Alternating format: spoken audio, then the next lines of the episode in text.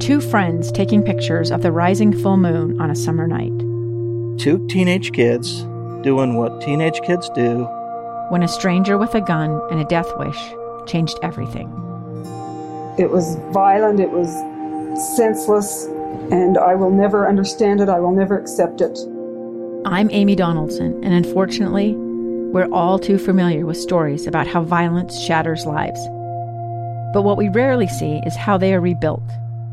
In a new podcast, The Letter, we relive tragedy, but only so we can hear the rest of the story the struggle to reclaim lives, the realities of grief, and the possibilities of forgiveness. I believe in miracles. Sometimes I thought, there are no miracles. Yeah, there are, and this is a big one. Follow the letter at theletterpodcast.com or wherever you get your podcasts. Welcome back to Live Mic. I am Lee Lonsberry, episode 67 today. I am back home, broadcasting from the guest bedroom in my home, not far from uh, Broadcast House, uh, but in an effort to maintain this social distancing and be responsible both for my own health, the health of my family, and the health of my coworkers at KSL. We, after power was restored here at my place after the earthquake yesterday, uh, I'm back home uh, broadcasting this guest bedroom. My uh, little cat Rachel's here uh, nearby me. I'm petting her here on the commercial breaks. Uh, beautiful baby Piper and my uh, wife Jessica are here nearby. So if you hear if you hear a crying baby in the background, please be patient with me, and I would be very grateful to you for that.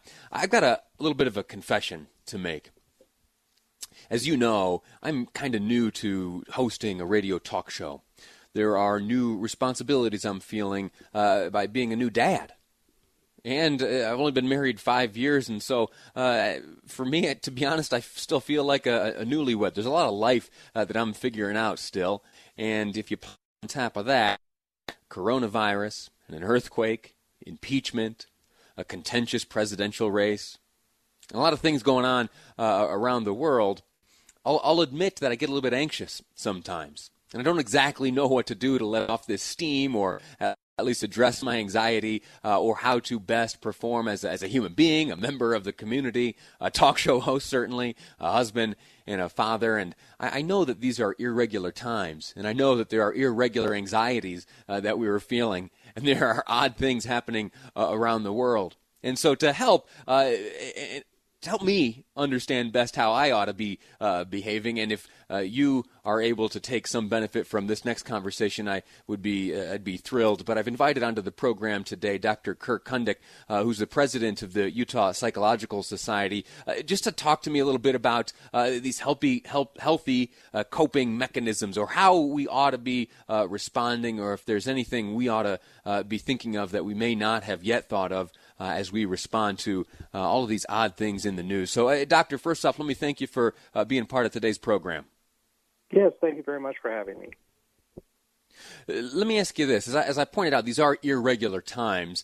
Uh, what what would you say to someone right off the bat who came to you saying, "Hey, listen, I'm feeling a little bit of anxiety from all these odd headlines"? Oh, absolutely. Um, and, and we live in the information age right now, so we're constantly being bombarded by really anxiety provoking uh, things uh, from the people that are competing for our attention. So, whenever you're dealing with some kind of a crisis or you're having a moment of anxiety, we, we, we talk about mindfulness. That you want to be present in the moment, in the situation that you're in. You want to get the other the other things out of your mind and attend to the immediate and, and the things in your immediate environment first. Um, focus your attention um, on on what needs to be done. I don't know. That's where we start. sure. Uh, you, you, talk a lot about not letting this stuff overwhelm you or consume your thoughts. Uh, how do you how do you avoid something like that? Well, it's the problem with anxiety is it's a self-amplifying cycle that you we tend to spin these things around in our head. You know, the, the more agitated that we feel, the more we think about things that make us feel agitated. That's that's what we call a positive feedback loop. It's a self-amplifying cycle. And the strategies for dealing with that have to do with interrupting the feedback loop. So one thing you can do is re- redirect your attention. Um, that there are things that you can do to to try and temper your sympathetic nervous system response. You can do things like relaxation breathing, um, or just redirecting your attention to something else. Um, the other thing that you can do is that ambiguous things or that ambiguity promotes anxiety. So anything you can do to structure your anxiety, if you sit down and make lists um, and try and organize your thinking. There is a new reality in which many of us find ourselves operating, and it is working from home. I this is my second day doing it now, and I'll, I'll be honest. After the first day, I thought I, I, was I was fidgety. I didn't exactly know how to best be productive. What advice would you give folks who are stepping into this uh, kind of new now type of situation where they're working from home? How do we uh, maximize that uh, in terms of our productivity and also uh, our, our own peace of mind? Well, again, you you want to structure that. The problem is, is it's taking you out of all of your routines, and so that really amplifies the information load of what it is that you need to be processing in order to be productive. So if you sit down and you write down priorities, you use things like task lists, um, you can schedule your day. Um, all of those things are things that you can do to to enhance your productivity. I, have heard it's important not to go to your home workplace in your pajamas. Uh, is that something you advise?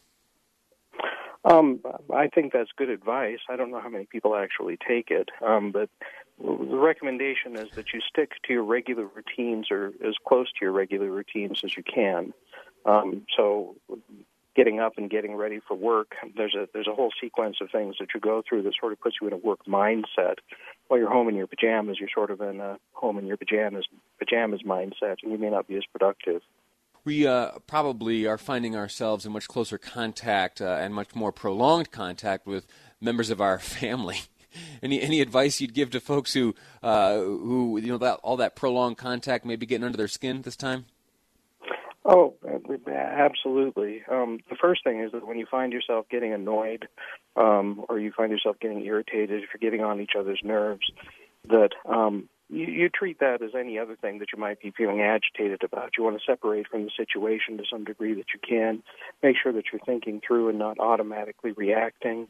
If you can assume that there are positive motivations for the things that people are doing, even if they're not acting entirely skillfully. Um, but understanding their motivations generally helps you feel more sympathetic to what their situation is and less reactive. Outstanding. Uh, our conversation this morning has been, or this afternoon rather, has been with Dr. Kurt Kundik, who is uh, president of the Utah Psychological Society. It just struck me the other day that there are some new uh, normals right now uh, or a new now, I should say, at least. There are some new experiences that we're enduring, and those are compounded uh, by you know the, the, there's so many things happening from coronavirus to the earthquake to presidential race. And we're, we're, just chatting here for a moment about some of the things that you and I may best uh, be able to do uh, in order to, to overcome this and maintain our productivity and uh, ensure that we are being good neighbors and uh, good family members and good workers. Uh, any last uh, bit of parting advice you might give, Doctor?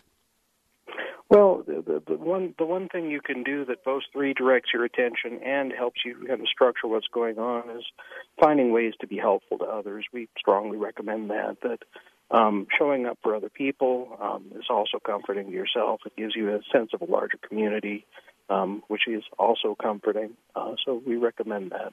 Doctor, thank you so much for your time. He's exactly right on that last point, and it uh, reiterates what you and I discussed in the last segment. In Magna, that's the way we roll.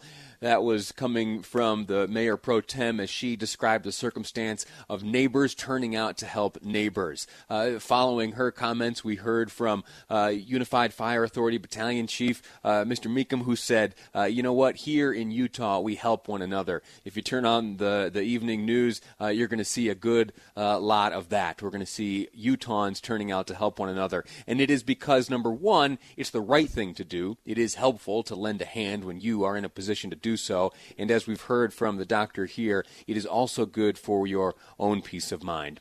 Uh, so I would uh, I'd add my uh, voice to that chorus singing uh, that bit of advice. And if I'm going to take it myself, I am going to look for opportunities to serve others, uh, and that's uh, my promise I make to you. I'd invite you uh, to do the same. We're going to take a quick break here, and when we return, we'll be speaking with Utah Senator Mike Lee. Just yesterday, the Senate approved a new round of emergency funding to address the coronavirus pandemic.